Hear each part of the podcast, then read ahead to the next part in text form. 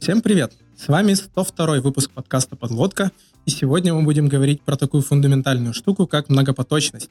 Это уже второй подряд э, технический выпуск, и со мной сегодня его ведут Стас. Привет-привет, ребят. И Катя. Привет, а Егор опять пропустил технический выпуск. Да, ну как, подожди, прошлый технический выпуск был его, между прочим, так что он заслуженно приходит в себя после, кстати, довольно непростого выпуска про базы данных, который был на прошлой неделе. А, ну и да, и с вами Женя, это я. А в гостях у нас сегодня небезызвестный Роман Елизаров. А, Роман в настоящее время работает в компании JetBrains над языком Kotlin, а именно над библиотеками вокруг языка, уделяя основное внимание карутинам. А, тут я немножко вставлю от себя, что, мне кажется, сейчас в интернете нет э, большего евангелиста карутин, чем Роман. Вот. А в индустрии разработки с 2000 года ранее занимался разработкой программного обеспечения для биржевой и брокерской деятельности в компании DevExperts. А, или DevExperts. Роман, как правильно? DevExperts. А, где на практике участвовал в разработке, дизайне, архитектуре сложных, нагруженных и распределенных систем. Также преподает курс многопоточного параллельного программирования в Санкт-Петербургском университете ИТМО – и участвует в подготовке и организации студенческих соревнований по программированию ICPC. Итак, после такого долгого приветствия, Роман, привет. Привет. А, расскажи, пожалуйста, для начала немножко а, о себе. Вот мне конкретно интересно, раньше занимался, получается, такими интерпрайзными штуками, там, биржевые, биржевые всякие системы, и сейчас ты в, а, в JetBrains занимаешься, по сути, разработкой одни, одной из таких очень а, как это сказать, корневых, что ли, штук языка. То есть вещь, которая касается многопоточности. Вот как, как тебя туда занесло? Ну, занесло, конечно, совершенно случайно, как это обычно бывает в жизни. А, но надо сказать, что enterprise я же тоже занимался большим enterprise, да, а в любом большом enterprise э, есть корневые штуки, не корневые штуки. И я, собственно говоря, и в enterprise занимался, в общем, корневыми штуками архитектуры, лежащими внизу. Поэтому в каком-то смысле не так много поменялось. То есть заниматься библиотеками корневых в enterprise, примерно то же самое, что заниматься библиотеками а, в каком-то языке программирования, потому что и там, и там, ну, твои потребители и другие программисты, а, в языках, конечно, программировать существенно побольше, но э, это только кажется, что в Enterprise так все свои теплые ламповые, можно что-нибудь там э, сломать, и, и никто тебе, значит, э, все будут любить. Нет, конечно, там все примерно то же самое. То есть просто, ну, аудитория поменьше, но ответственность, в общем, порой бывает побольше, потому что тут ты что-то поломал, там какие-то абстрактные люди страдают, а тут ты поломал и какие-то конкретные твои соседи теряют миллионы долларов, и тебя, в общем, поносят всячески. Да, там, мне кажется, еще можно довольно быстро посчитать, сколько миллионов в секунду улетает. Да-да-да. Вот, поэтому тут э, в этом плане для меня было не так, чтобы какое-то радикальное изменение. Но опыт полезный. Ну, в смысле, что дальше, потому что практически все-таки системы, когда ответственные, финансовые, э, то начинаешь ценить э, многие программистские вещи, которые там в других областях, может быть, не ценятся. Угу. Понятно. Так. А я вот сразу тоже хотела с вопросом залететь на базе приветствия. Рома, ты еще преподаешь сейчас курс многопоточного и параллельного программирования. А может немного, мне кажется, слушателям нашим, особенно тем, кто, возможно, не по специальности учится, может быть интересно, что сейчас из себя представляет этот курс. И у меня, кстати, он тоже был, я тоже в этом училась, и поэтому тоже личный интерес. Я хотела узнать, может быть, что-то изменилось в программе с тех пор. Можешь так кратко описать, в общем, из чего курс состоит? Ну, во-первых, тут надо сказать, зачем когда я его начал читать. А, это, кстати, важный момент. Я его начал читать в 2005 году, и это как раз связано с тем, что я работал в DevExperts, мы, собственно, вот всякие enterprise делали, сталкивались с реальными проблемами, ну, потому что делать системы, они распределенные, они многопоточные. Это такая была насущная необходимость. И я тут осознал, что вот меня-то никто вот этому учил, и, и до сих пор никто не учит. А вот есть, оказывается, книги, учебник, есть теория как бы на эту тему вот эти книги прочитал, теорию и стал, что решил, надо как-то брать свои руки, вот это вот как бы недостаток. То есть я-то прочитал, а надо же больше людей знали. Пошел этому учить. А, и сначала, конечно, приходилось самому по крупицам а, создавать из разных источников, а потом а, вышла такая чудесная книжка, она вышла чудесно позже, по-моему, там в 2010 году уже, когда вот, даже в 2012 это книжка Херли Хишавита Art of Multiprocessor Programming, и она просто вообще сильно мне упростила жизнь, потому что она в каком-то смысле Э, ну, так обобщила такие основные вещи, которые я хотел в этом курсе, так или иначе, в любом случае рассказывать. И это, вот я после этого там много перестроил в курсе, а, а, именно по вот, когда книжка вышла. А, это сильно помогло. То есть теперь, на самом деле, если раньше вот такого учебника, например, по поточности не было, такого фундаментального, что взял, почитал и, и все узнал, то теперь есть. Вот есть одна книжка, можно прочитать, и это супер. А я правильно понял, что, Кать, ты, получается, училась у Романа? Нет, у меня... А. Да. Такой преподаватель, просто я прочитала название, и у меня сразу же стригерило. У меня в зачетке был этот предмет, и я такая, ой. Понятно. А, окей, ну что, предлагаю а, сразу переходить к делу.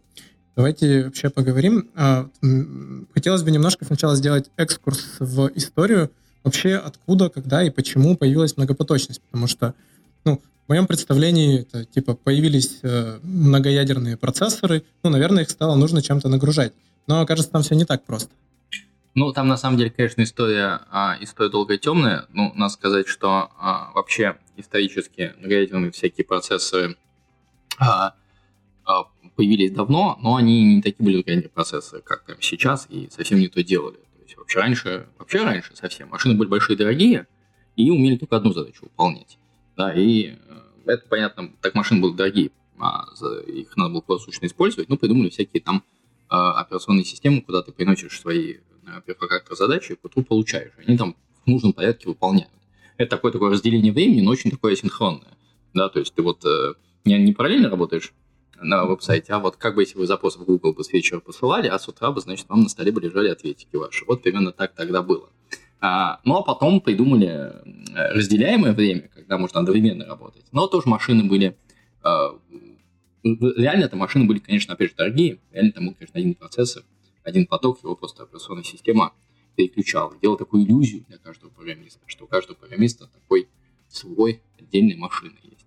А машины в том, что мы сейчас называем многоядерные, их как таковых-то а, были только всяких ученых, и они в основном были многоядерные, они были векторные. Всякие большие-большие матрицы считать, у них были очень специализированные а, машины, там первые Крей, например, это были такие очень специализированные векторные машины а, под очень заточенные задачи. Вот. А потом как-то где-то вот, наверное, это был конец где-то 80-х, начало 90-х, где-то 90-е, вот так, в то время, а, когда стали делать действительно многоядерные машины, когда стали просто несколько процессов, процессы стали подешевле, и можно было по, по несколько на плату воткнуть. А, тогда появилось... Э, для начала программировали просто их. Брали а, обычную операционную систему, и операционную систему такую же, опять же, продолжал делать программистов иллюзия, что у программистов а, каждого, у каждого из них свой собственный отдельный процессор, как и раньше. И вообще программисты очень долгое время пребывали в полной иллюзии, никакой точности нет. Можно было не знать ее и программировать. Вот я на самом деле, я счастливый человек, в отличие от всех, кто сильно моложе меня, потому что я вырос во время, когда точности не было, никто не учил, и знать ее было не нужно. Потому что, ну зачем? Вообще программирование было хорошо. Вот я написал какую-нибудь бизнес-систему, когда после выпуска э, из школы в 2000 году. Она там справлялась с какой-то задачей. Э, там подождал годик, нагрузка выросла, ну, такие процессы стали побольше, ну, машин помощнее, как бы и она больше обрабатывает. И вообще можно было не париться. Это называлось, эта штука называлась фриланч, что программисту можно не париться. Например, один раз, а потом жди, пока, значит, там тебе хардварщики помощнее процессор пригонят. Каждые два года два раза более быстрый процессор. А ты сиди, значит, и радуйся. Но вот, вот этот самый фриланч, он на самом деле закончился. И закончился он даже известной датой. Можно на графиках посмотреть. И она так случайно не случайно совпала как раз с датой, когда я начал читать свой курс, а именно 2005 год. А в 2005 году вот произошел такой злом, когда а, скорость отдельных ядер, она перестала расти. Э, и частоты уперлись, несколько гигагерц перестали расти. И, в общем, вот этот вот, что подожди два года процесс станет два раза быстрее, все, закончилось. И тогда вышла там замечательная статья фриланчизоров. Все, закончился бесплатный ланч для программистов. И тут программистам неожиданно появилась совершенно новая реальность, что вместо того, чтобы просто процессор становиться быстрее, каждый год, как было раньше, а вдруг их каждый год теперь больше становится. То есть вместо того, что каждые два года они два раза быстрее, теперь они каждые два года два раза больше ядер вам выдают. И, их надо как-то использовать, черт побери. То есть, если раньше программа масштабировалась просто процессор, то теперь надо как-то писать код, который как-то сможет эти ядра использовать. Вот, по сути, это то, почему в современном мире мы вынуждены.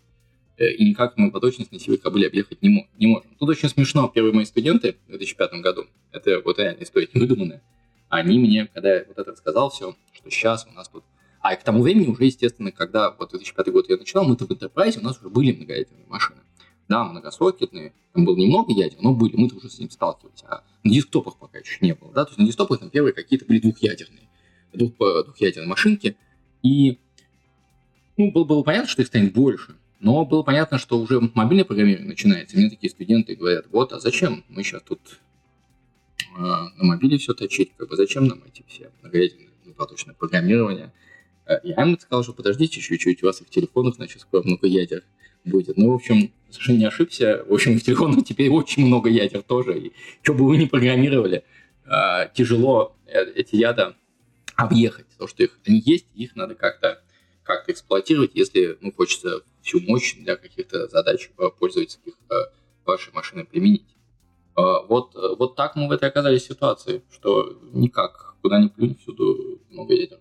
Тут, тут я бы прям сразу про мобилки сказал, то, что, кажется, для мобилок это еще более актуальная история, потому что изначально процессоры слабенькие, а нужно еще и графику отрисовывать, и если это происходит все в одном потоке, то, в общем, грустно-печально, все тормозит. Не знаю, у меня вот, э, если говорить о моем опыте, как я это, ну, помимо универа, когда начал профессионально заниматься разработкой, соответственно, во всех книжках уже прям по мобильной разработке писали о том, как это можно делать. Изначально там инструменты были достаточно примитивные, там в Objective-C. А, то, что ты, условно говоря, берешь и... А, что ж там было? По-моему, там просто блоки замыкания просто отправлял на друг, ну, в бэкграунд поток, и все, и получал оттуда результат какой-то. Вот. Но, тем не менее, какие-то вот такие вот э, зачаточные штуки давались э, даже в каких-то вот таких дефолтных книжках, скажем так, с которыми э, встречали, с которыми должны были встретиться начинающие мобильные разработчики. Но вот, вот из, излом как раз 2005-2010 год. Если до 2005 года, значит, э, вы нигде бы не нашли упоминания поточек, uh-huh. какую-нибудь очень специализированную литературу, то после 2010 как раз примерно iOS в этот момент появился, да, а, значит, э, после 2010 года уже все. Куда ни плюнь, она всюду. Ну, тут даже больше можно сказать про мобилку. Вот, Стас, тебя дополню, что в андроиде какой-то определенный момент, я сейчас уже не помню, с какого а, API, ну, то есть даже если ты сознательно принял решение, что, типа, хочу быть э, неграмотным, хочу ничего не знать про многопоточность, писать все в одном потоке, у тебя просто не получится. Ты попытаешься сходить в сеть, у тебя Android вольнет exception, что ты пытаешься сходить в сеть из основного потока, ай-яй-яй, нельзя так делать. Вот, поэтому хочешь не хочешь, тебе нужно это знать прям буквально с первых вообще минут, не знаю, часов своего погружения в мобилку. А потом моментально еще и в обратную сторону, то, что если хочешь сделать все на бэкграунде, а это рисовать нельзя на бэкграунде. Да-да, того. Ну, надо сказать, вот это рисовать нельзя на бэкграунде, оно, конечно, пришло тоже из глубины веков, торчит. Э, то есть э, это не только в Android и в современных мобилках, это вообще было почти всегда так. Да? Вот как появились, э, как только появилась такая комбинация, как э, многопоточные операционные системы и UI, э, всякие разные фреймворки, то они все всегда, за каким-то исключением очень инструментальных, они всегда все были однопоточными. Да? То есть я, например, вот в своем Enterprise много писал на свинге, там мы писали с 2000 каких-то годов, и там то же самое. Есть один поток, на котором ты можешь а, менять, трогать UI, а хоть что-то еще, значит, э, аккуратненько переключать на другие. Я, кстати, вспомнил сейчас, что первый раз серьезно столкнулся с многопоточностью, когда писал на C-Sharp, где-то году в 2012, наверное, когда я еще в науке работал, мы писали такую штуковину, которую нужно было считать из нескольких файлов а, типа сейсмограммы, так называемые, и нарисовать графики. Вот графики нарисовать, их можно было рисовать параллельно, я тогда узнал, что в C-Sharp есть такая удобная штука, как TPL, по-моему, она называлась, Task Parallel Library, что ли, и у нее довольно, ну, по тем временам, я тогда был программист так себе, если честно, э, мне показалось, что это очень круто и удобно, но вот я споткнулся от того, что я попытался оттуда из фонового потока что-то нарисовать, и был эксепшн, я такой, о, ну как же так? А, ладно, давайте перейдем, ну, давайте двигаться дальше. А, перед тем, как э, в какие-то дебри погружаться, мне бы еще хотелось немножко а, уточнить по терминологии, потому что Сейчас э, очень часто, когда говорят про многопоточность, тут кто в лес, кто по дрова. Кто-то говорит асинхронщина, кто-то говорит конкуренции, кто-то говорит параллелизм, при том, что это все абсолютно разные термины, на мой Еще взгляд. и на собесах спрашивают, а вот это уже бесит. Ну да, когда пытаются подловить, это, это такое себе. Вот э, давайте попробуем определиться. Ну, с терминологией здесь очень сложная вещь. Э, во-первых, она усложняется тем, что русский язык, в русском языке какие-то термины не устоялись, и э, их сложно различать. И усложняется тем, что на самом деле какие темы вообще разделились только не так давно, а, например, если там поднять какие-нибудь научные работы еще буквально от 20-летней даже давности, они там не отличаются, да. Ну вот, например, из этой области вот английский термин concurrency и параллелизм.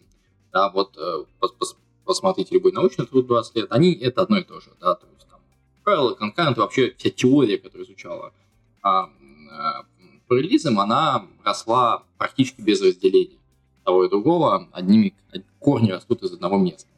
А, но сейчас мы принято разделять, да, принято говорить, что а, а, конкуренция это когда мы а, говорим о пишем что-то, что делает много задач одновременно, а, манипули... решает много задач одновременно, да, поэтому, а, ну, например, даже когда мы пишем просто а, Часто мы еще сталкиваемся с конкуренцией, например, на фронте, когда просто UI у нас. У нас есть куча кнопок, и нам надо и на это нажатие кнопок, и на то реагировать. Все это конкуренция. Не важно, сколько у нас потоков. Мы все равно пишем, любая UI-программа, она такая конкурент. И, как ни странно, вот эти самые конкуренции баги, они появляются даже, опять же, нет поточности. То есть вы очень вполне совершенно реалистично пишете, вот я таких на своей жизни видел десятки, да, когда у вас совершенно однопоточный код, а, но тут мы нажали кнопочку, что-то стали делать, пошли какие-то ивенты, а, тут что-то нажали кнопочку, пошли другие ивенты, и программист, он так вот, у него ментальная модель одна, что это происходит в порядке АБЦ, а тут бац, еще какой-то прилетает другие сообщения, все это начинает, хоть и поток-то один, но начинает еще происходить не то. То есть он-то думал, что у него перемена не поменяется между вот этим обочком события и тем, а там влезло что-нибудь другое поменял, и все. И вся э, состояние системы разрушилось. Вот эти конкретные баги, они абсолютно к многопоточности отношения не имеют. А про параллелизм говорят, когда сейчас термин parallel называют алгоритмы, которые именно фундаментально используют многопоточность, которые масштабируются, которые именно вот на нескольких ядрах одновременно чего-нибудь лопатят параллельно, как это говорят. Да? То есть по, по-русски вот здесь слово параллельно э, можно использовать, но, например, слово конкурентно фиг на русский переведешь. Да? То есть как на русском языке передать эту разницу между конкуренцией и параллелизмом, ставишь в английском языке фиг поймешь. Я не знаю. Я говорю, вот, э, я говорю просто параллельно программированию, если надо, там уже по-русски уточняю. То есть очень тяжело с терминологией. Но ну, по точности, понятно, это есть у вас много потоков. А, и вот у меня, опять же, а, есть курс мой, называется там по-английски Concurrent and Distributed Programming, да, и concurrent вообще такой универсальный термин, вот, а с распределенкой, ну, все понятно, это когда у вас машины по сети общаются, тут термин попроще. Угу. Ну, а я правильно понимаю, что все-таки вот на, ну, если совсем на бытовом уровне, то а, concurrency это когда, допустим, мы берем, там, не знаю, thread какой-нибудь и в него пихаем там задачи сходить в сеть, не знаю, что-нибудь скачать, э, считать с диска, что-нибудь сделать еще, которые могут быть между собой абсолютно не связаны. А параллелизм это просто концептуально, когда мы берем какой-нибудь э, алгоритм, там, не знаю, сортировки, который нам позволяет взять большой массив, разбить его на части, отсортировать независимо друг от друга и потом как-нибудь смержить. И вот мы бьем его на несколько разных потоков, например, там тем же fork join пулом каким- каким-нибудь. И вот, типа, мы решаем одну задачу, но при помощи ее параллельного исполнения. Ну, обычно так. Вот уровень именно так, что да, конкурент это когда мы что-то делаем одно, а еще что-то другое. У нас программа рисует на экран, наоборот, события, и еще надо ходить в сеть, и еще то-то, и еще все-то. И разные события конкурент прилетают друг от друга совершенно независимо и общается с разными системами. Да, параллелизм это обычно одна задача, но мы его разбиваем на много ядер. Ну, например, там как раз у вас, когда был Шепелев, обсуждали в рабочий коллектор, вот они будут concurrent и parallel. Да? Concurrent тот, который может работать параллельно с основной программой, не останавливая ее. Ну, в смысле, вот по-русски по-дурацки приходится говорить параллельно. Concurrently с основной программой он работает, да, не останавливая ее. А, значит, а parallel это который просто сам говорит, что он parallel, если сам алгоритм этого кабочка как-то разбит нам и может использовать вашу многоядерную систему. Не знаю, можно говорить одновременно и параллельно, но это, блин, тоже синонимы все равно. Вот да, по-русски фиг скажешь. А причем это, причем вот как бы у вас может быть и concurrent, и parallel, да, а может быть не concurrent, но parallel, может быть concurrent, но не parallel. Ну, в общем, и начинается. По-русски непонятно, как это сказать. Я не знаю. Кон- конкурентно. Конкурентно. Не знаю, нет устоявшегося термина. Ну да, да. Ну да, конкурентно звучит довольно по-дурацки. Это что-то из другой сферы. Ага. Ну, э, получается, что вот у нас вырисовывается, что потоки нужны, если нам нужно сделать несколько задач одновременно, либо если у нас есть ресурсоемкая задача, которую э, проще и быстрее выполнить на нескольких ядрах, чем на одном. Вот э, какие-то еще есть сценарии, когда вот без потоков вообще не обойтись? Так, а вот он все прикол, что на самом деле, если нужно несколько задач одновременно, это не факт, что нужны потоки, потому что, смотри, какие задачи. Вот э, у нас сейчас э, ну, уже на фронте, например, или на каком-нибудь Node.js бэкэнде, там он может манипулировать кучами задач одновременно, кучу соединений обрабатывать и все делать в одном потоке. Да, если то, что у вас э, обработка задачи не жрет много процессов времени, то нет каких-то сложных вычислений. Там послать сообщение туда, послать сюда, подождать. Если большую часть работы задачи чего-то ждет, то, в общем, потоков-то много не нужно. Все можно на одном потоке быстренько жонглировать, э, без проблем. Реально это потоков много, вам нужна многопоточность. Если вы действительно что-то либо очень... Э, когда вы делаете что-то реально цепоинтенсивное, то есть вот реально какие-то расчеты, что-то там парсите, что-то декодите, и у вас это ну, просто поток занимает на большое время. Опять же, как правильно сказать, на мобилках это процессор послабже, поэтому там этот ядро оно много сделать не может. Этому ядру надо и события обрабатывать, и там сеть ходить, и то. Если все это загрузить на одно ядро, ну, у вас там что-нибудь распаковываться будет, а UI будет лагать в этот момент. Вот здесь нужно много потоков. Это вот такое бытовое, да, там, для какого-нибудь фронта. А для какого-нибудь бэкэндов множество потоков нужно, чтобы например, просто пользователю быстрее ответить. Потому что там могут на каком-нибудь реально сложные задачи, которые вот на одном потоке реально там 10 секунд займет, а так мы раскинули на 10 и за секунду посчитали. А, это за 10 секунд и одну, две разные вещи совершенно. Тут я сейчас в начале твоего ответа уловил небольшой намек на будущую подводочку к тому, что есть такой механизм, а, который называется карутины, который решает проблему исполнения большого количества задач при наличии, в принципе, даже одного потока. Ну, не Надо только рутины механизмов вагон, да, то есть, uh-huh. в смысле, что с этим проблемой люди сталкивались, в общем, очень давно, еще и 50 лет назад сталкивались, да, и придумали 100-500 разных механизмов, как это делать, причем перпендикулярных многопоточности, да, то есть многопоточность – это один способ делать много задач, но и наплодил потоков, каждому потоку по задаче. Способ далеко не самый лучший, потому что потоки дорогие, а, собственно говоря. Ты не будешь для... И, и на самом деле вот а, проблема-то как раз, что мейнстрим языков э, была, которую сейчас они активно закрывают, что э, это было я уже историю сказал, что давным-давно не было никаких многопоточных машин, да, и тогда языкам программирования приходилось из, э, изгаляться как-то, вот, чтобы в языке программирования, вот у людей была, например, такая проблема очень смешная, у него название даже смешное по нынешним терминам, multiple prompts проблема, то есть проблема, что у вас к одной машине одна ядерная, однопоточная, много терминалов, вам нужно в бедной программе со всеми одновременно общаться. Как же так? Вот то, что конкурентно общаться. Значит, и как это программировать? Это же непонятно, никаких потоков нету. И люди придумали кучу всяких хитрых решений, писали на это дело научные работы. А потом, где-то, когда появились потоки, а, и операционные системы научились эти потоки делать, и много а, языки перестали париться, потому что если вам что-то делать одновременно, ну, платите потоков. В каждом потоке делайте. И, и все будет у вас хорошо. А, но еще было хорошо. Собственно говоря, ни в Яве, ни в C, ни в C++ не было никакой языковой поддержки-то. Все вот как э, операционная система что вам дается потом, так и делайте, говорили создатели языков. И нам-то что париться, же теперь есть потоки. А, а, но не тут-то было, ну, в смысле, что там проблем вагон. Начиная от того, что э, нельзя просто потоки обойти на силой кобыле. Даже вот в этот период, когда там 2000-2010 год, э, вот этот вот подход, что типа давайте разбирайтесь сами, он выходил людям боком. Потому что вот программировал я, например, на сях. А у меня, мне язык C говорил. Я ничего потоки не знаю. Вот у тебя операционная система, ты уж как-нибудь нам C договаривайся про свои потоки. Вызывай какие-нибудь. PSRS, создавай, там, это личная проблема. Меня, я язык, я париться не буду. Твои потоки. А, а выясняется, что париться приходится, потому что а, потоки создают из-за многопоточность мешает оптимизаторам. И это такая очень грустная история, что когда я, а, я бы э, хотел бы, чтобы мой код в одном потоке выполнялся максимально быстро. А э, максимально быстро, чтобы он выполнялся на своем медленном железе, на медленной памяти, процессору и компилятору приходится сильно хитрить. Код преобразовывать в такую кашу, к сожалению, ту, которую, значит, я изначально написал. А многопоточное именно программирование, вот именно программирование многопоточной категории, это то программирование, когда у меня есть много потоков и общая память. И они вот одновременно лезут в какую-то общую память, как-то там данные делят между собой. Оно сложное. И там, например, вот э, если почитать теорию, книжку какую-нибудь открыть, ну, куча каких-нибудь алгоритмов, и одна вот э, вещь, вот из этой теории, если уж надо вынести, надо вынести один простой факт. В многопоточном алгоритме важен даже порядок действий. Вот в обычной программе не важно, в каком порядке вы там записали в эту переменную и вторую. А в программе важно, даже такие мелочи по этой записи. А оптимизаторы, они однопоточные, они почему переставят как угодно и поломают вашу многопоточную программу. И выясняется, что эта проблема, она вот не решается операционной системой. Это даже не языки программирования решать.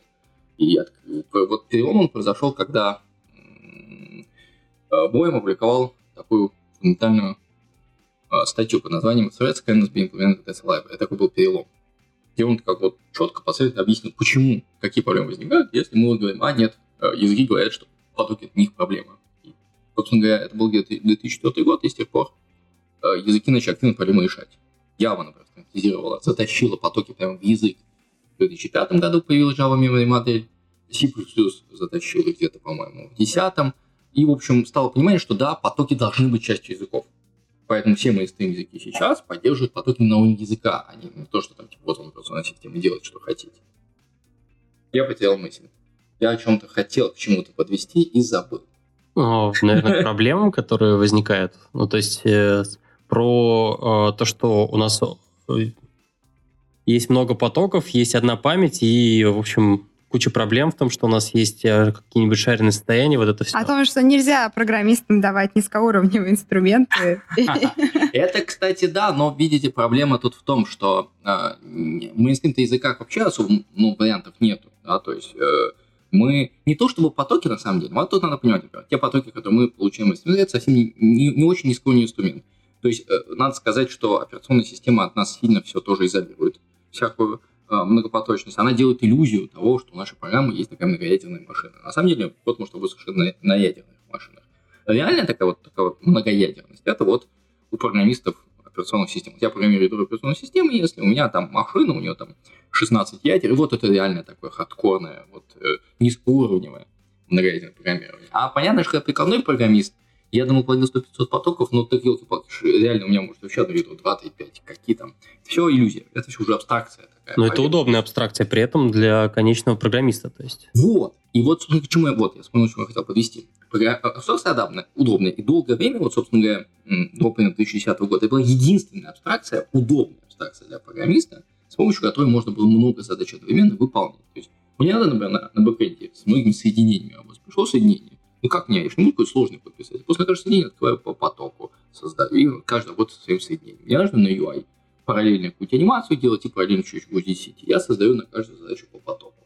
А, и вроде хорошо было некоторое время, пока э, приложения не стали более коннектор, появились эти микросервисные архитектуры. И всюду, начиная там с бэкэнда, кончая фронтом, все вот это вот подход, он начал трещать. И он начал трещать не столько, что мы говорим, что программирование сложно. Это вот как бы отдельная проблема. И это тоже.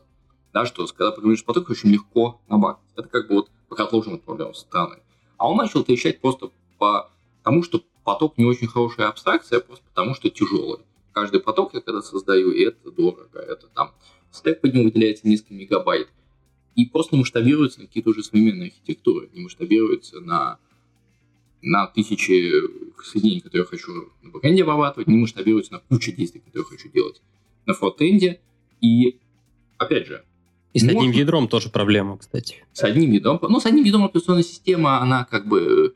Э, ну, там, я так понимаю, то, что переключение контекста вообще это ну, тоже не бесплатно же. Да, там создание переключение контекста не бесплатно, да. И, и решение этой проблемы это были известны программистам давно. Собственно, как я уже говорил, что 50 лет назад люди мучились, что делать с этим multiple prompts, когда одной программе mm. надо много.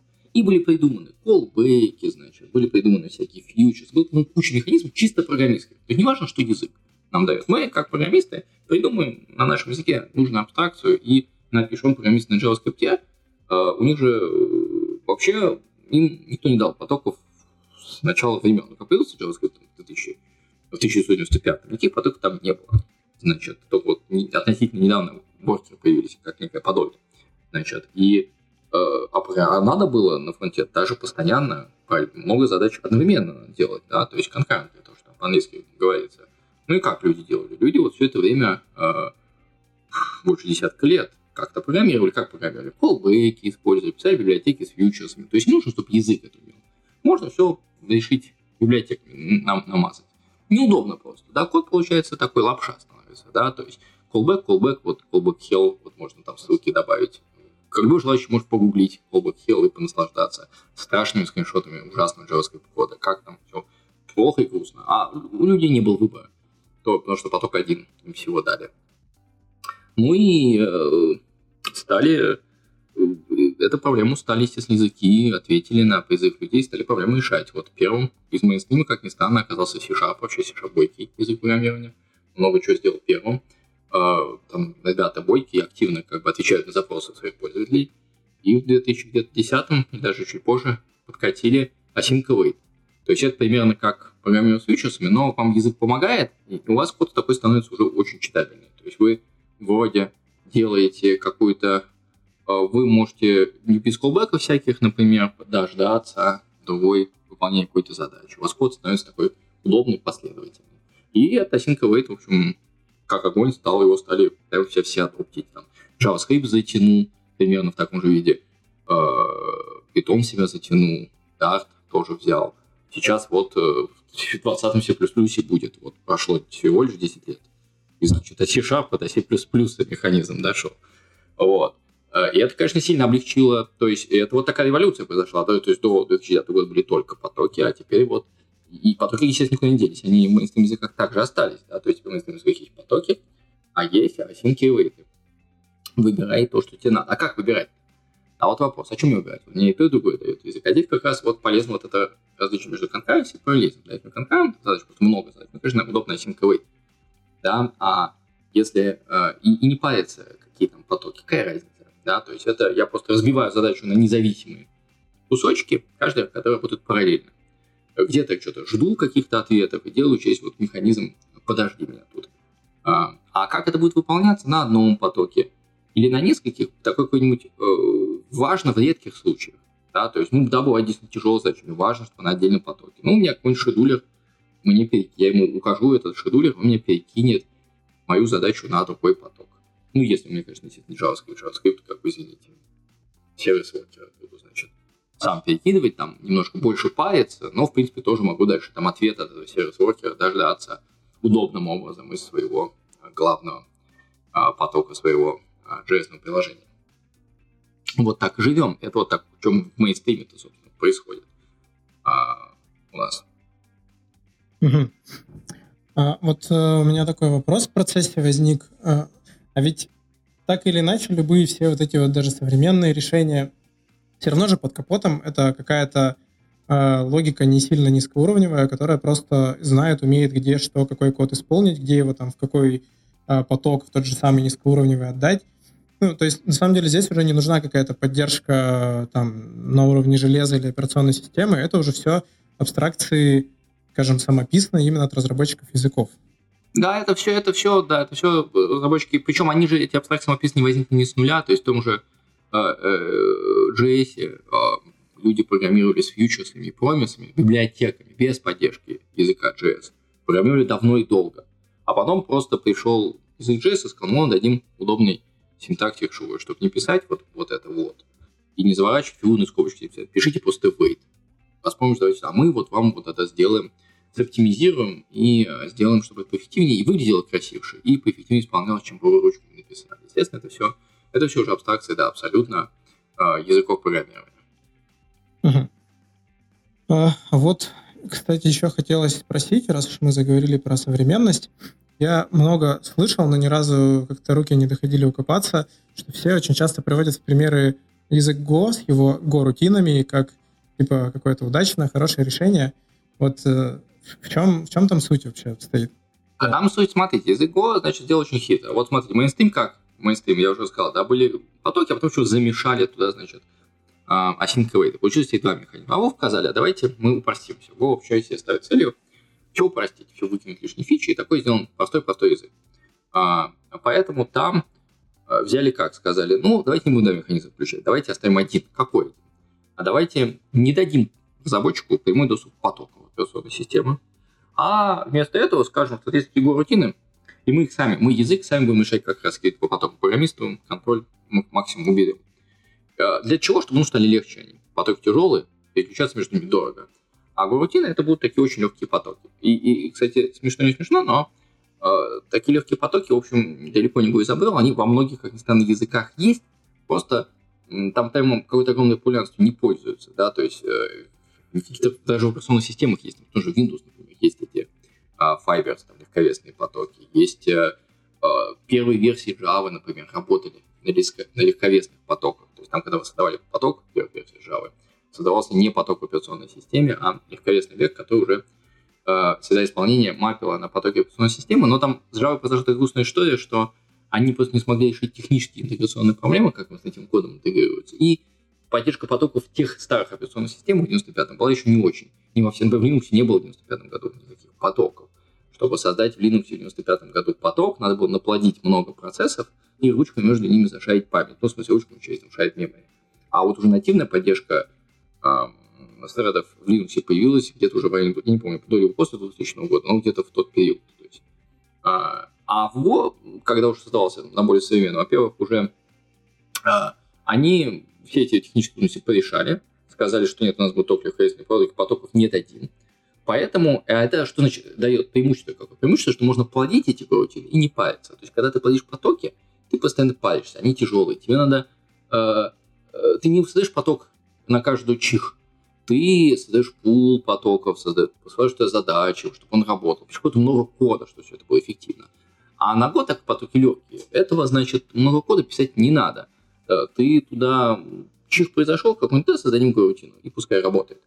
Э, и все и Go от нас позаботится. Это вот как бы то, что Go вот э, другой подход, не мейнстрим, что в Go не мейнстрим, а вот основной не мейнстрим идея. Что давайте разработчику потоки не дадим.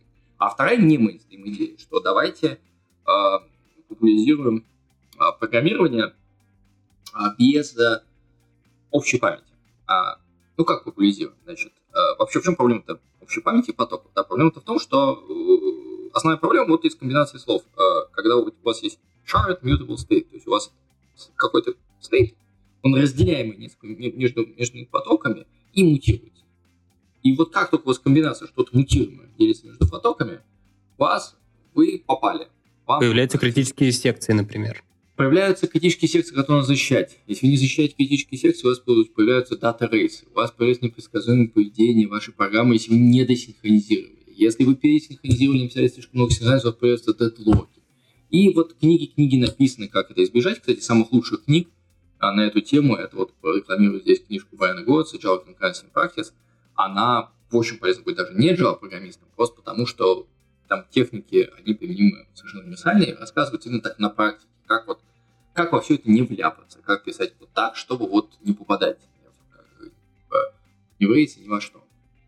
И а, а если выбираете либо шарит, либо mutable, то хорошо. То есть, либо вы immutable данные кладете у вас, тогда нет проблем. Можно такой большой мутабельный структурно работать в нескольких потоках, не проблема.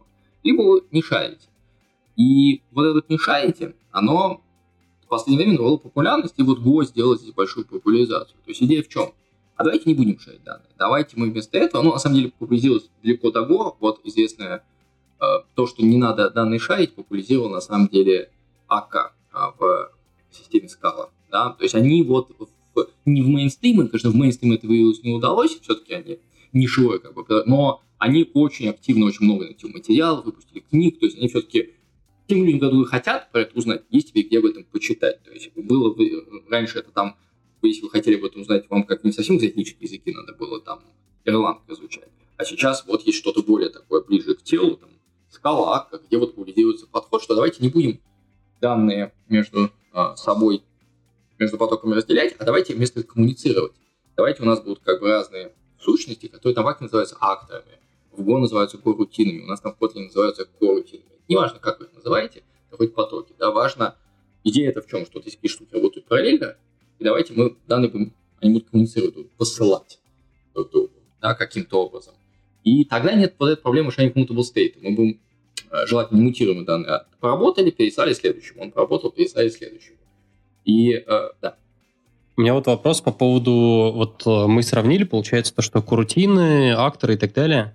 Вот э, в моем представлении актор это ну, актор фактически состоит из двух частей. Первый это некий такой почтовый ящик, условно говоря, на который можно э, прислать сообщение, э, ну, там, задачу, какие-то данные, дальше э, и за счет которого фактически гарантируется, что стейт не шарится. Вот. А второе это то, что внутри, ну, если так вот на пальце совсем описывать, как я себе представляю, это некая очередь, и там, соответственно, выполняются эти задачи, и, соответственно, если мы хотим а, все наше приложение написать, допустим, на акторах, мы всю систему бьем на набор таких вот ящичков, между которыми, а, которые между собой кидают вот эти вот сообщения. Вот внутри есть некая очередь, э, прилетает сообщение, оно выполняется, и, соответственно, на выходе может э, отправить сообщение еще куда-то, а, соответственно, в другие ящики. Как они между собой как они расположены в памяти, программист об этом тоже не думает и так далее. А, но мне казалось, то, что вот корутины, они несколько как-то по-другому работают, или я вот ошибаюсь?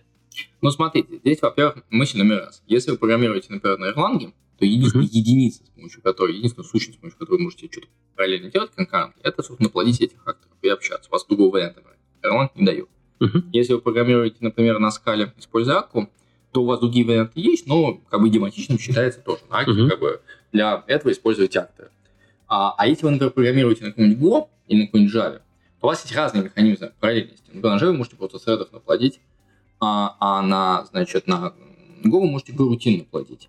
А, и тогда актор становится для вас не такой единственной штукой, которая у вас есть, а просто становится для вас архитектурным паттерном. То есть с точки зрения того же же актор, становится архитектурным паттерном, в котором я запускаю, например, thread или запускаю э, Go-рутину, но он не какие произвольные действия делает, а он заводит себе какой-нибудь э, какую-нибудь очередь, э, которая, она же канал, она же inbox, это все разные названия, фактически одной и той же сущности, очень похожие. И он, архитектура заключается в том, что я вот завожу одну очередь, с которой буду читать сообщения, с ним что-то делать и отсылать тем, кто мне послал ответы в их очереди, да. И, например, другое, это просто уже, это уже не вещь единственная, которая у вас есть в руках, вас GoRoutine. А это становится архитектурным паттерном. То же самое в котлинских карутинах, то же самое. Вы карутин это просто как такой легковесный поток, так же, как карутина в Go. Но вы можете, если ваша задача декомпозируется удобно в актовом стиле, вы можете э, актор использовать как архитектурный шаблон проектирования вашей системы. Разбить ее на акторы, выставить между ними каналы коммуникации. И надо сказать, что вот этот подход, он очень называется CSP, Communicating Sequential Processes. Он очень древний, э, придуман тоже сто лет назад, но популяризовал его в современной именно Go. То есть вот акторы тоже древние, но их, они как бы были, по них особо никто не забывал, там Ирланд, как они как периодически были живы. Вот CSP был так очень забыт, а потом пришел Go и как бы снова его возродил, сказал, «А, давайте дадим больше свободы программистам. Давайте не только акторы разрешим делать, а произвольные а, создавать карутины, произвольным образом создавать между ними канал. Где-то удобно иметь один всего лишь входной канал, в каких задачах удобно несколько входных каналов иметь. Решайте эти сами, как удобно. Мы не будем вас, типа, догмы делать, что а обязательно должен быть один входной канал, с которого вы читаете. Вот, да, я, я, конечно, сварщик не настоящий, то есть у меня там опыта с э, Аккой, скажем так, практически нет, то есть там пару статей, и в целом просто интересно было посмотреть, что это такое, как это работает, но у меня вообще сложилось впечатление, что в Аке акторы это как раз все-таки сущность, ну, не столько э, какой-то примитив для многопоточной работы, сколько штука довольно близкая к бизнес-логике. То есть мы можем наплодить этих акторов и сказать, что вот ты отвечаешь за вот это, ты отвечаешь за вот эту часть логики, ты за вот эту, и они уже между собой там как-то коммуницируют через э, свои э, вот эти вот, э, через обмен сообщениями. Ну, то есть это скорее сдвиг э, такого мышления с точки зрения именно примитивов того, как бы нам раскидать зада- задачу по потокам в сторону того, как нам в целом mm-hmm. смапить нашу бизнес-логику на имеющуюся много- модель многопоточности. Ну, можно сказать, что это разные уровни абстракции, их вообще получается некорректно сравнивать прямо между собой. Акторы против горутин. Все так. Ну, здесь смотрите, на самом деле интересный момент, что здесь акторы с грутиной можно сравнить, а вот, например, акторов со средами не надо, потому что здесь thread низкий уровень. Когда мы программируем на Java просто со средами, мы постоянно очень много времени тратим на низкоуровневый консервер, что это дорого, надо пулы делать и так далее. Нам нет времени без логики подумать. А акторы, например, это высокоуровневая штука, они дешевые, поэтому нам их мы можем спокойно сконцентрировать на бизнесе и под каждую свою маленькую бизнес-задачу сделать актора. На самом деле, гарутины или гарутины в Kotlin, или гарутины в Go, они настолько же дешевые, и их можно в этом плане полностью с точки зрения программиста ровно как акторы. То есть они настолько дешевые, что я могу не думать а вот там не бояться заплатить лишнюю рутину или создать лишнее. Я просто думаю именно в терминах задач начинаю думать. Меня есть такие подзадачи, которые должны быть параллельны. Давайте я каждую из них представлю в виде э, самого актора в Go рутины, а в Kotlin в виде карутины. И перехожу таким образом относительно потоков, то есть поток низкий уровень, а я как бы поднимаюсь на уровень абстракции выше, уже не парюсь относительно потоков, думаю просто о том, как моя большая задача разбивается на параллельные подзадачи. А сейчас вообще разработчикам на мейнстримовых языках вообще мы вот вроде задали этот вопрос, но я не помню, ответили вы явно или нет. А когда им языки предлагают такие клевые абстракции, вообще насколько часто им нужно опускаться на уровень потоков? А, ну, вот это зависит. Да, то есть, э, ну, во-первых, здесь мейнстрим языки все-таки предлагают не настолько удобные абстракции, как, например, а, там более, а, ну, более так сказать, но свежие решения, типа, например, как в Go или как в Kotlin, просто потому что вот что дают мейнстрим языки? Мейнстрим языки дают async await, да, вам. И просто, когда вы начинаете программировать вот в таком, вы начинаете очень мелко дробить вашу задачу на такие параллели по задаче, у вас в коде очень много становится этих await, и вот просто его, ну, сложнее, даже с async начинает вам мешать читать вашу потому что появляется. И вот мы ну, очень, это, например, в Kotlin у нас был очень большой дебат. Нужно ли иметь await? Нужно ли заставлять программистов писать await? Или, так, компилятор может самому вставить. Пускай компилятор вставляет. И мы э, решили, что не надо, чтобы заставлять программистов писать await. И, если честно, нисколько не пожалели, э, потому что у нас, например, одна есть внутренняя система, которая вот очень активно написана на карутинах. А, вот там такие ребята или адоптеры, они вот просто активно-активно всюду используют, потому что им удобно разбивать бизнес-задачи. Асинхронности много, значит, там такой фронтенд сложный, постоянные коммуникации – и э, мы в коде не заставляем писать await, а мы вот слева на гате такую иконочку рисуем, что здесь вот у тебя синхронный вызов. Ну, то, где бы ты на JavaScript написал бы await. И у них вот какие-то куски кода открываешь, а там вот весь, вся левая полоска этими э, иконочками забита. Они даже нам говорят, типа, не, сделайте опцию, чтобы ее не рисовать. Да, я смогу, уже могу, если бы они плакали, если бы мы заставляли бы их await писать на каждой этой строчке в коде, да, то есть бы вообще было бы невозможно программировать. Вот. Э, это вот к слову. То есть мысленных языка тоже есть решение, просто оно более как бы многословное. Вам просто нужно больше всех ключевых слов. А в C++ будет ко подчеркивает. Ну, а там есть макрос. Можно задефайнить макрос X какой-нибудь и потом написать. Шучу. Это прикольный инсайт. А вообще, может быть, еще а, приходят на ум какие-то такие главные споры, предметы, да, вопросов, которые у вас возникали при проектировании и разработке, ну, в общем-то, когда вы корутины делали? Ну, там, на самом деле, конечно, э, процесс был очень... Э, не, вообще, дизайн был крутин очень сложный, и, и здесь, я честно скажу, нам, вот Go помогло, да. Э, вот, ну, почему мы все-таки решили себе не добавлять? Потому что посмотрели на Go. Go тоже был достаточно популярен. Мы посмотрели, там уже народ не пишет Await всюду. Ничего. Как бы все как-то программируют нормально, значит, мы можем не требовать писать от программиста и нормально будет все. Но некоторые до сих пор жалуются, что типа, верните нам говорит, как же без авейта ничего не понятно в коде пишут. Я вот на гитхабе пишу, открою код и не могу понять, где тут чего. Ну, жаль. Ну, могут все какую-нибудь оберочку написать. Могут, да, можно написать оберочку спокойно, плюс, ну или, извините, шеймус плаг можно открывать. Я на GitHub, например, я, вот я чаще всего открываю в идее, идея все красиво подсвечит, покажет, можно по коду понавигироваться. Вот такая совет. Открывайте в нормальных советах ваш код. Минутка рекламы. Да, это минутка рекламы. У меня вопрос э, такой, не знаю, наброс, провокация. Э, что думаешь э, насчет организации многопоточности при помощи Redis Java? А, ну, смотрите, значит, Redis Java на самом деле супер вещь. А почему? Потому что Redis Java же, она вообще интересная у нее история. Во-первых, Java была придумана изначально в C-Sharp, опять же, C-Sharp очень инновационный в этом плане язык, изобретений. А, и э, ее придумали э, до, соответственно, ее придумали, чтобы решать такие вот задачи обработки потоков данных, значит, больших. А, что-то с ними надо делать, какие-то стримы данных, идущие в реальном времени. Потом ребята из Netflix посмотрели на это, у них тоже, у них, значит, там сложный бэкэнд, много микросервисов, и именно задача вот такого плана, вот нам какой-то один сервер шлет тут, мы ищем какое-то видео, нам один сервер шлет там последовательность ответов, а тут же надо с какого-то сервиса фетчить картиночки какие-то, и, в общем, как-то все это надо замержить параллельно. И э, язык Java, на котором они все это пишут в Netflix. И они это затащили, этот подход в Java, э, собственно, появился Java. Таким образом, это Netflix изначально ее затащил.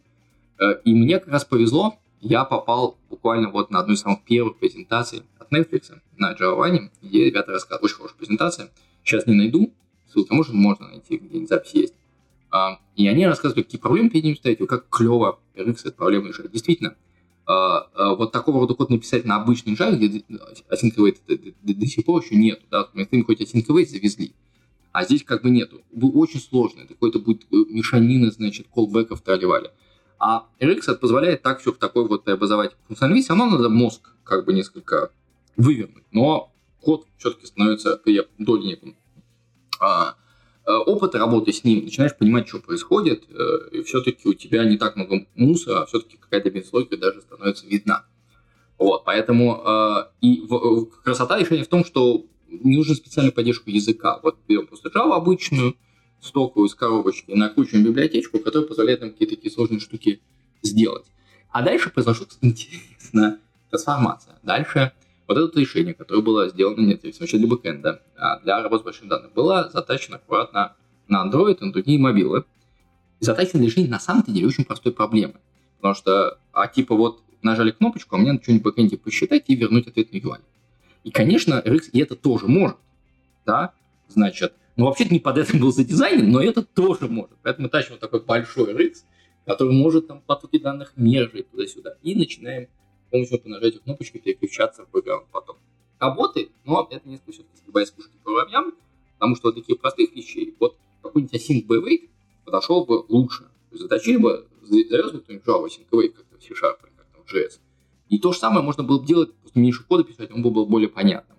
А с карутинами с Kotlin, где мы еще и wait вас не заставляем писать, еще все проще, значит, программировать. Можно и Rx тоже можно, но, но не нужно такие простые задачи решать таким сложным инструментом, как Rx. Ну, ну да, тут э, всегда вспоминается самый классический пример использования RxJava в Android. Это когда мы берем вот эту вот библиотеку для обработки стримов данных, в нее а, распарсим JSON, из которого достаем списочек из 10 элементов, и весь списочек передаем как один аргумент. То есть у нас поток из одного аргумента, который список. Да, да, да. В процессе преобразуем и просто рисуем на UI. Да. Ну, да. но зато, зато удобно. Да, ну, естественно, удобно, когда, опять же, нету, если у вас ничего такого нет, а что делать, да, если как бы вот, ну, не завезли в Java никакой других удобных механизмов работы с синхроничем. Что вам остается ну, делать? Я думаю, андроидчики так сильно обрадовались, потому что э, те примитивы, которые разработчики андроида предоставили, вроде там, не знаю, вроде async-тасков, они сами по себе довольно печальные, не, абсолютно неудобные, поэтому тут как бы от безысходности возьмешься за все, что угодно, если оно хотя бы чуть-чуть красивее стандартных потоков. Конечно, конечно. Нет, естественно, то, что это просто небо и земля по сравнению, просто там сейчас писать вручную поток без нас, это точно. Да. А, так, ну и хотелось, наверное, у нас уже был на самом деле где-то 50 выпусков назад выпуск про карутины, но тогда карутины были еще, по-моему, э, сильно далеко от того состояния, в котором они сейчас. Это раз. А во-вторых, раз уж мы затащили в гости не кого-то, а самого Романа Елизара, наверное, есть смысл спрашивать, а все-таки как вот э, под капотом все это дело работает? Потому что, ну, в целом, наверное, из статей можно понять, что это какая-то хитрая стейт-машина, это какие-то, наверное, тред-пулы, а вот по-простому. Как... А вы знаете, ну вот здесь опять же, по-простому, вот с одной стороны, схожу с низких сразу. Во-первых, мы ничего особо не забыли. Оно будет под капотом так же, как в любом другом языке. Так же, как там осинковать в C-Sharp, точно так же. То есть э, вот здесь никакой инновации. Все как бы вот ровно, как у всех. Значит, вот синтаксически немножко инновация, то есть у нас не синковый, но это в отдельной песне. Почему? А, так, а под капотом все то же самое, то есть пишите, когда какую-нибудь суспенд-функцию, так же, как мы преобразуем это все в стоит машинку. Почему? Потому что компилятору так удобнее. То есть, когда вы ручками программируете на каком-нибудь TRX, у вас вот есть несколько шагов. Сделать А, сделать Б, сделать С. Между каждым подождать.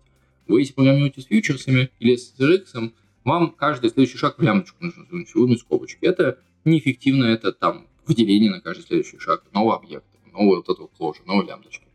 А компилятору ему не, он мог бы так же делать, но он так не делает. Ему удобнее просто взять ваш код, в котором вы написали либо явно, как там в C-Sharp, например, или в JS либо у вас не явно вот этот suspend вызов, как в Kotlin. Ну, эти места просто, значит, знает, что у вас потенциально здесь произойдет засыпание, и делает такой свитчик большой, значит, что вот если потом проснемся с таким-то номером, то, значит, прыгнуть сюда и продолжать выполняться с этого места. А потом следующее действие каких-нибудь заснуть, поэтому мы так аккуратненько запомним, что мы делали, какие у нас переменные, какой следующий шаг, и уснем. И все это, пока вы, пока, собственно, каутина спит, все это просто лежит объектики в хипе. А, не занимает, thread не занимает, thread ваш один, либо у вас много, э, может заниматься чем угодно другим. Да? И как раз вот в этом смысле решения, которые типа карутин, они как раз удобны тем, что э, под, в thread, в принципе, остаются под вашим контролем, только тебе не надо больше с ними явно работать. Вы пользуетесь библиотеками.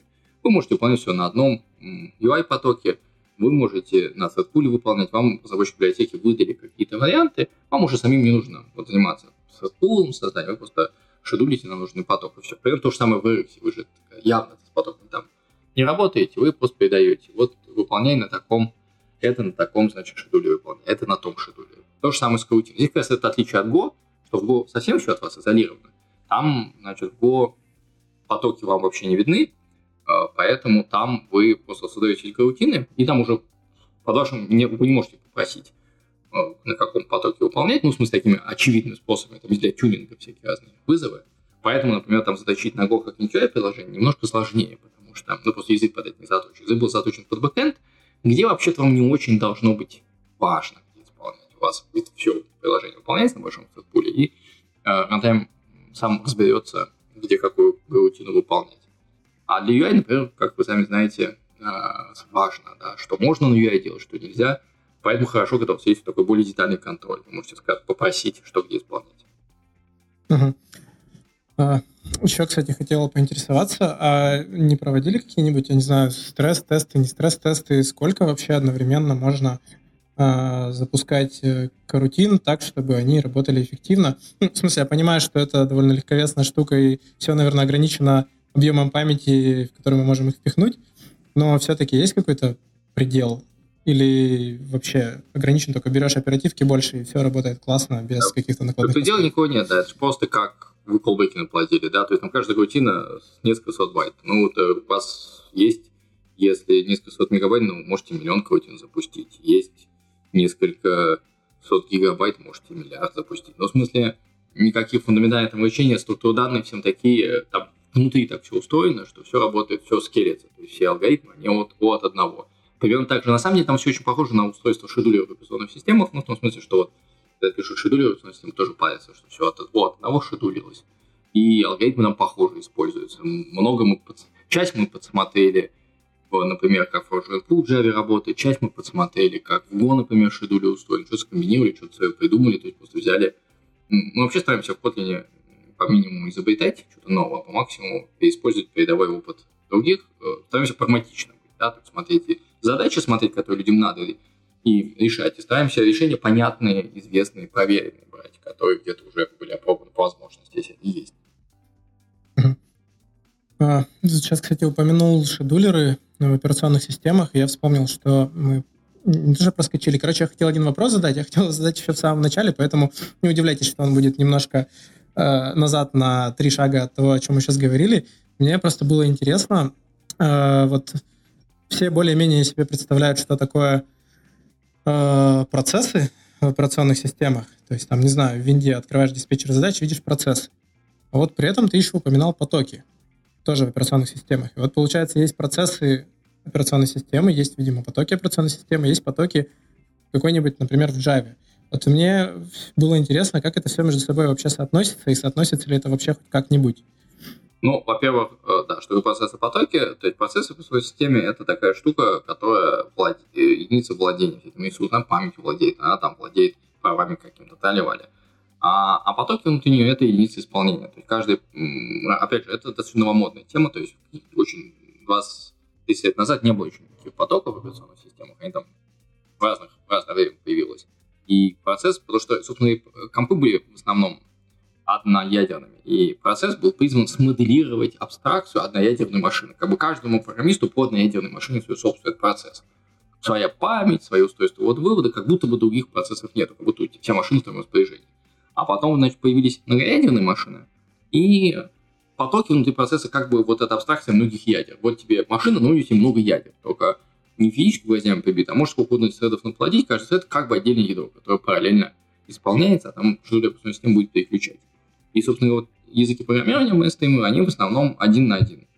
Поток в, в Java, поток в C++, поток в Rust, это вот э, поток в Python, это вот он поток э, в операционной системе один к одному. Java экспериментировала по другими механизмами, не забросила. А какие-то более хитрые схемы вот есть только в каких-нибудь э, не мейнстрим языках, типа ну, том же Go, там вот э, не видно, там не по, там рутина это не поток, там, значит, создается N потоков, сколько скажете настройках в начале, и сколько угодно, хоть миллион у нас гарутин будут по этим потокам раскидываться. Понятно, спасибо. Еще раз э, тем, кто будет слушать и недоумевать, как это мы так перескочили, ну вот так вот вышло. А у меня такой философский вопрос тоже, раз мы перескакиваем в конце, и так можно. А, не знаю, просто размышляю, в принципе, да, о разнообразии языков и инструментов, которые они предоставляют. Вот мы обсуждали, например, корутины, вроде понятная, кристально чистая концепция, еще и простая. Как бы вопрос-то в том, почему э, не все языки вкладывают в развитие, ну, не знаю, инструментария поддержки многопоточности, там, PHP, можно например, что-то такое. Я пытаюсь понять, как бы, от чего? От типа задач, которыми обычно решаются с помощью этих языков. Почему так происходит, и развитие все-таки в разные стороны идет? Не, ну, конечно, языки все-таки... Э, тут надо понимать, что есть универсальные языки, которые собой очень широкую аудиторию целят. И они очень... Они, все универсальные языки в любую эпоху очень похожи. Да, то есть у нас сейчас вот есть мейнстрим универсальные языки, там C, Java, там C, Sharp, Таливали. И они многом похоже копируют друг от друга разные решения. Там кто-то что-то смотрит за тенденциями. Да, вот пошла синхронное программирование в массы, вот языки стали добавлять а, в себя async и прочее. Java вот тоже, у них есть Project Room. Значит, другой, но тоже способ. Надо решать проблему. Будем решать. А, так или иначе. А, соответственно, есть какие-то нишевые языки, которые заточены, и они вообще не должны никак, могут иметь свои механизмы, часто имеют какие-то экзотические механизмы, узкоспециализированные, совершенно не надо из мейнстрим языков ничего копировать. У них есть своя ниша, которая они замечательно творят. То же самое Erlang, вот сколько вот сделан фирмой Ericsson, да, значит, для, э, для всяких разных коммуникаций. И так и там в этой нише используется, и нормально. Все довольны. Хотя очень экзотически по современным меркам. Там все и mutable, и э, акторы прям побиты визы гвоздями и так далее. Такие языки у других не найдешь, а, в которых современных, а, в, э, в которых так. Потом а, есть какие-то языки, например, вот JavaScript. Это такой язык для фронт-программирования. А, он, например, потоки не заносит в себя, а, и, и, а если делать какие-то механизмы для программного обучения, делать совершенно другим образом не так, как мейнстрим языки. То есть в JavaScript я не могу просто запустить еще поток и делить память, значит, с, а могу воркер запустить, которому я должен явно передать. Это сделано для безопасности, потому что мы поточное программирование на JavaScript и так-то тяжело программировать из-за того, что он динамический, да, значит, и приходится решать там эти проблемы TypeScript, TypeScript и другими способами.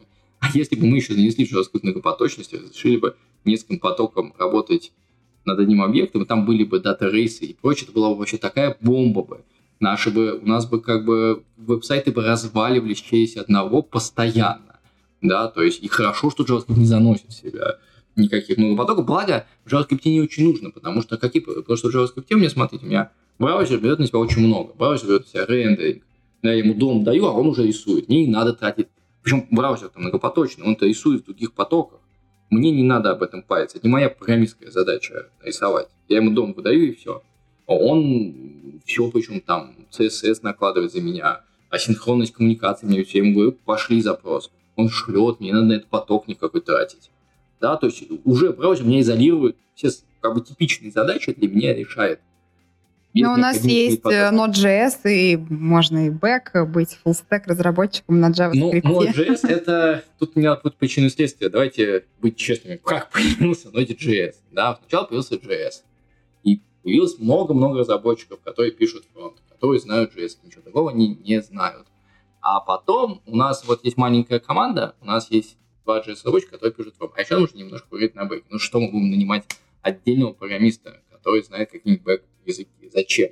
Как бы, да, это совершенно бессмысленная трата денег и времени. Проще взять что-нибудь, на чем мы можем а, прямо на JS, на бэке. Так родился Node.js, ну, собственно, и поэтому снискал огромное поле, что удобно же, да, то есть вот у меня команда небольшая, я могу спокойно, удобно, когда один тоже, если проект маленький, то удобно шарить специалистов. Да, вот у меня тоже я работал над маленькими проектами, в которых удобно, что один человек и фронт пишет, и бэк. Это насколько коммуникация, экономия. Да? Особенно, когда это одна технология, вообще супер, огонь, очень же удобно. Вот. Понятно, что если команда там растет, растет, растет, растет большой, это уже становится не так важно. Можно писать фронт. Все равно у меня отдельно появляется команда фронта, отдельный бэка. И одна там технология или разная уже становится не так важно. А для маленькой команды это огромный, конечно, выигрыш. Если туда. А, Роман, а можешь сказать по поводу воркеров JS? Э, это не история в том, чтобы немножечко как это, подраскрыть подробности а, того, как ну, там наши, ну, в сторону ядер, в сторону железа и так далее, нет?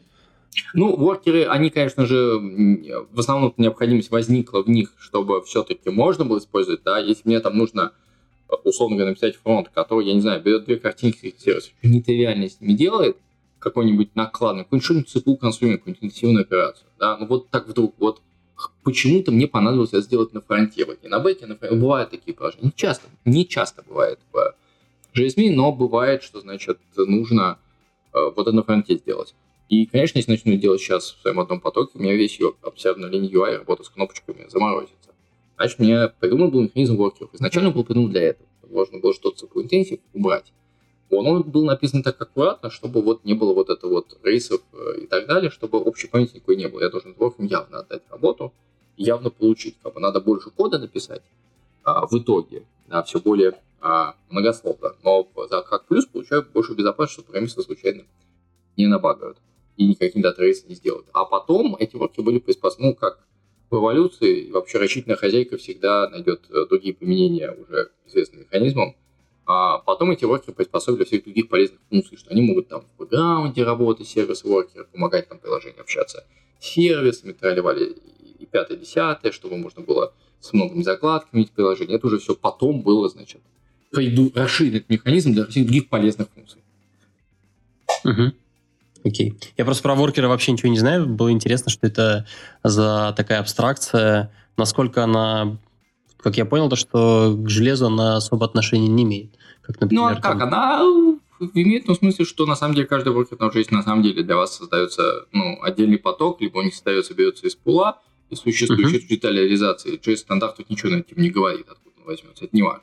Важно, что там все-таки это, это возможность параллельно выполнять какую-то работу, получить как бы не конкуренции. Конкуренции вы и так можете получить JS. Uh-huh. Да? Вы с помощью промисов можете в своем одном потоке э, значит, манипулировать сколькими угодно задач одновременно. Одновременно что-нибудь двигать пользователь может, а вы что-нибудь анимацию гоняете, еще что-нибудь. Все это конкурентно происходит. Но в одном потоке. Параллелизма нет. А если не нужен параллелизм, вот у вас JS воркеры. Ага. О, кстати, сразу тогда в догоночку вопрос. А в Kotlin же, получается, карутины, они не JVM специфичны, они же и в Kotlin Native, и в Kotlin JS должны быть? Да, они в Kotlin JS тоже есть, но в Kotlin JS вот э, Worker очень удобный механизм, тяжело ложится на, на Kotlin, и, и э, удобно с карутинами работать в JS, когда вы, вот вам нужно именно конкурентно много действий в одном потоке делать. Вот и анимацию гонять, и в сеть ходить. Значит, вот здесь карутины очень удобно ложатся, их очень удобно на Kotlin JS использовать. Это вот приложение, которое я говорил, оно вот как раз JS его есть версия, и оно там активно на карутинах. Это очень удобно. А вот именно для параллелизма применить на JS его неудобно, просто потому что вот API как workers очень не похожи на то, как создаются threады, и, и а то, что им надо явно туда данные отдавать, они туда копируются э, в другой worker, а они по ссылке передаются. И это очень другая модель программирования. То есть можно тоже использовать, но тяжело написать код, который хорошо будет работать и, например, на JVM, и на JS одновременно а можно какой-нибудь заточенный код по JS, какой-нибудь код по JVM. В Native ситуация похожа. Native у нас сейчас оптимизирован под очень похожим JS способом, оптимизирован под однопоточное приложение, да, то есть в удобно, а как раз однопоточный в нем делается в JS стайл с помощью воркеров. И карутины, поэтому, наверное, то же самое. Удобно использовать, пока вам, например, в UI надо потоки много делать. Неудобно, если вам нужно что-то в программный поток. Вот. Но Native вообще у нас пока это, в этой версии, вот Native и Work in Progress, там еще много экспериментов, много идей попробовать разные способы.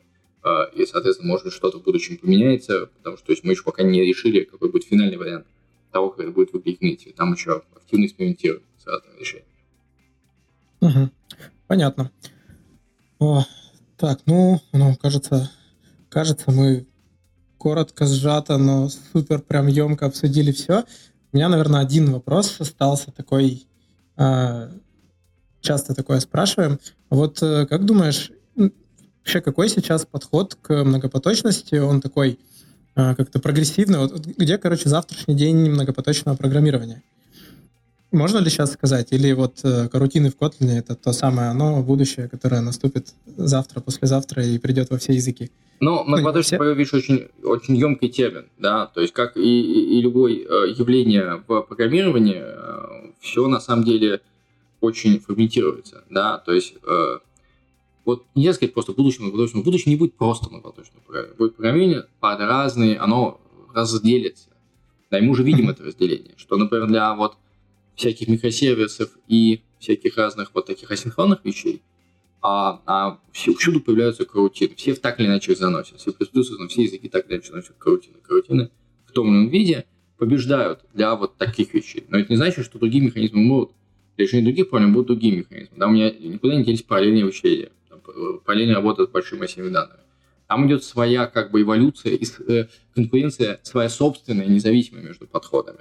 Там всякие, например, языки там типа C++, всякие там автопарализаторы заносят, возможно написать аннотацию распарализуемый там этот цикл, а, или там вот Java for Join Pool Parallels IMS, там тролливали, и там функциональный подход.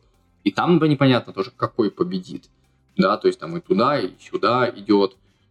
Плюс, например, э, сейчас очень активно а, есть такая тема, особенно в игровой индустрии, но не только в ней проникает за пределы. Это что у нас-то на самом деле в современном мире, мы, когда я историю это рассказывал, я большую часть, не самое интересное, упустил, что в современном мире вот тот самый центральный процесс, который вы программируете, далеко там не самое мощное устройство там, вашего мобильного телефона.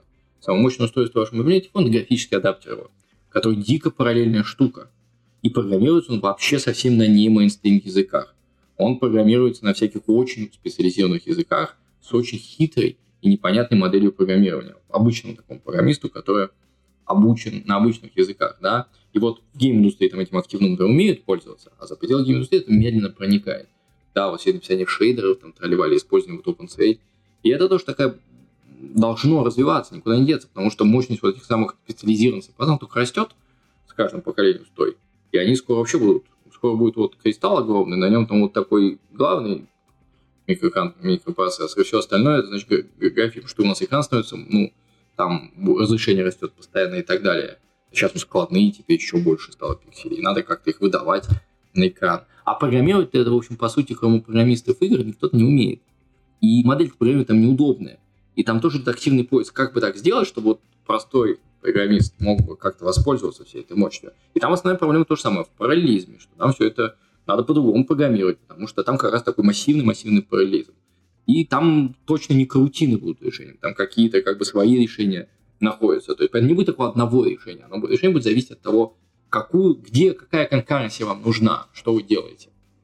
Понятно, да. Почему-то представился спустя пять лет какой-нибудь э, стереотипный Android-разработчик, который все так же пишет свой RX Stream, который парсит json и список из 10 элементов, потом в конце пишет subscribe on, schedulers, GPU, GPU scheduler.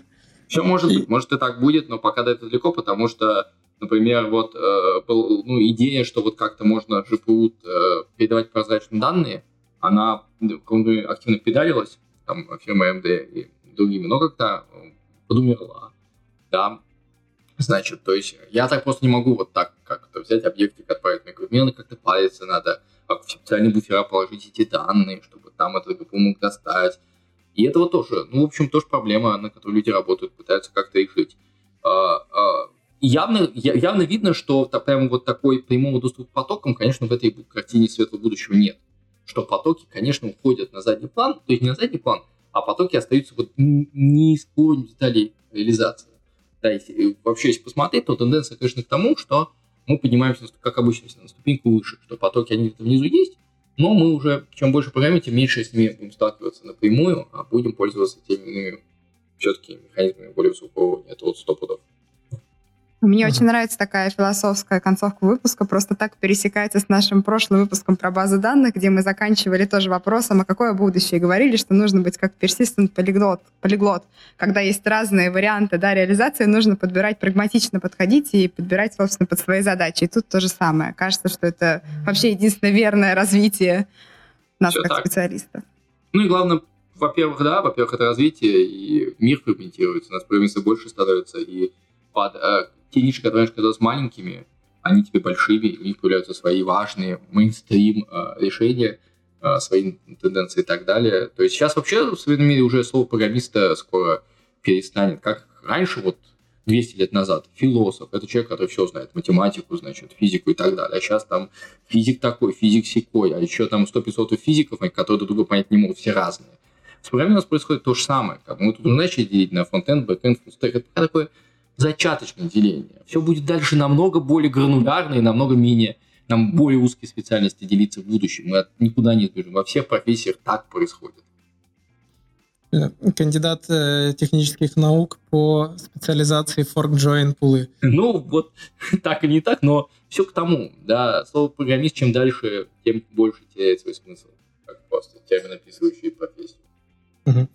Ну, да, какого-то такого ответа на самом деле ожидал, потому что никогда на такие, ответ, на такие вопросы не бывает простых однозначных ответов. А я бы тут, я что-то подумал, я бы тут еще дополнил, извини, Жень, а, я бы тут дополнил, что еще если наложить это на историю про то, что программисты идут к T-Shape, а, к T-Shape и вот этому всему, software-инжинирингу, а, кажется то, что эта гранулярность будет скорее по каким-то областям, условно говоря, что инженер может одновременно собрать себе фронт-бэк мобилку, но это именно вот для какой-то продуктовой области. Условно говоря, в сторону решения каких-то задач а, там домейн бэкэнда какого-нибудь.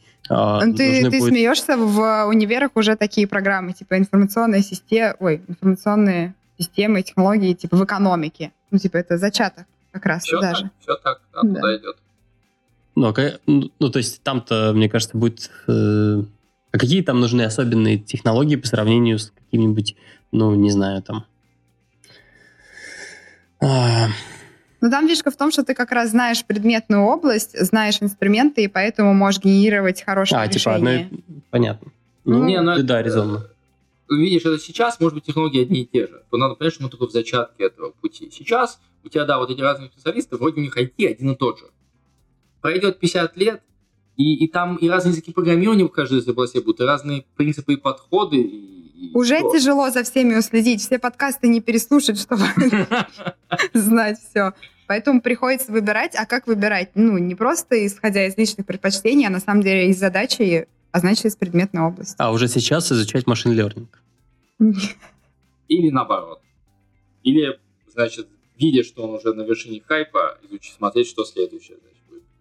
Ром, но в конце ты все равно должен крикнуть, что корутины вперед, ну чтобы... Конечно, корутины вперед. Нет, конечно, мы Kotlin, мы же как? Тут же есть всегда у того, кто позже, у того преимущество всегда. Ты когда дизайнишь, ты же можешь уже, мы же когда дизайнили, мы же посмотрели на C-Sharp, какие там ошибки достоят. Мы посмотрели на Go, посмотрели, что там хорошо, что плохо. Естественно, взяли все лучше и сделали еще лучше. Так всегда эволюция развивается. Ну, как бы всегда есть преимущество у того, кто выходит уже с оглядкой на решение других.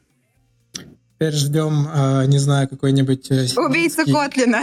Сибирский язык программирования, какой-нибудь Альхон или на остров на Байкале, который сделает еще круче карутины, чем в Котлине. Мы только рады, на самом деле. Это, на самом деле, мечта любого разработчика, значит, э, языков, чтобы его идеи, как бы какие-то новые вещи, которые там... Большая часть, 90% всем берется от других, и там 10 что-то додумывается, комбинируется. И вот считаю, конечно, каждого, что те 10%, которые вот мы тут новые сделали, чтобы они как-то пошли куда-то дальше, вот это, да, мы будем, да, понимаешь, не зря работали, значит, придумали, что действительно хорошее. Ну, мне кажется, это еще не скоро случится, потому что у вас, кажется, такой пласт работы проделан, что повторить, чтобы повторить хотя бы, нужно потратить, ну, не знаю, лет 10, наверное, 5, ну, не знаю, сколько там. Неизвестно, все быстро меняется, да. Когда-то казалось, что и, и э, там Ява навечно, значит, а вот прошло 25 лет, она еще не делалась, но как бы вот уже куча конкурентов. И значит, все, и тут неожиданно какие-то появляются вообще конкуренты, типа вот, то есть все меняется на самом деле. На самом деле за 10 лет э, ландшафт э, очень, IT все-таки быстро меняется, да, за 10 лет успевает много чего поменяться. Ну, на этой вдохновляющей ноте предлагаю подводить черту, и сейчас вкратце вспомним, о чем мы поговорили. А поговорили мы на самом деле очень емко. Мне кажется, на такую длину выпуска количество информации просто зашкаливает – и это хорошо, потому что у нас люди иногда жалуются, что выпуски длинные. Вот этот выпуск не супер длинный, но при этом информации просто гора. Итак, мы немножко прошлись по истории того вообще, откуда пришла многопоточность и а, вообще как так случилось, что мы перешли от однопользовательских а, простых больших вот этих вот машин, которые не умели ничего, кроме перфокарт, к тому, что мы имеем сейчас. Этот беспредел э, с колбеками, с, сотней просто способов решить одну и ту же задачу, простую, когда нужно просто разбить на э, несколько потоков. Э, поговорили про то, что такое вообще конкуренция, что такое параллелизм, чем они отличаются, отличаются ли они вообще. Поговорили о том, какие проблемы сейчас решает многопоточность и какие абстракции э, постепенно появлялись в языках программирования, чтобы эти проблемы решить.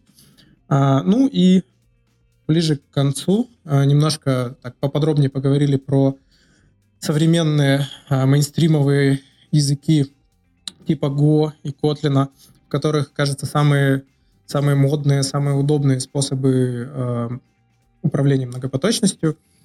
И завершили все это таким небольшим визионерством на тему того, куда вообще вся эта история движется и к чему все это рано или поздно придет. Вот. Стас! Что ты так кричу? Да-да. Можно тебе задать вопрос? А, давай. Мне кажется, Я... ты уже всех слушателей распугал. Мы потом на статистике, короче, проверим, кто отвалился. Хорошо, я просто готовилась все подведение черты, потом задумалась. В общем, что тебе нравится больше, чем понимать, что в своей профессиональной деятельности тебе, наверное, уже никогда не придется опускаться на уровень ядер, потоков и, возможно, уже даже корутин. Звучит безысходно.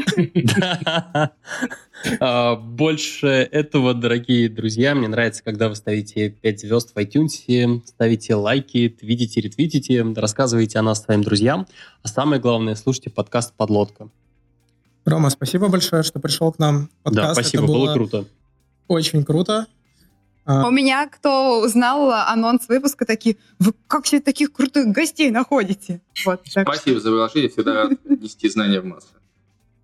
Да, Спасибо. мы всегда рады, когда э, фигуры первой величины находят время, чтобы прийти и поговорить. В подкаст первой величины. Скромность, да, скромность наше все.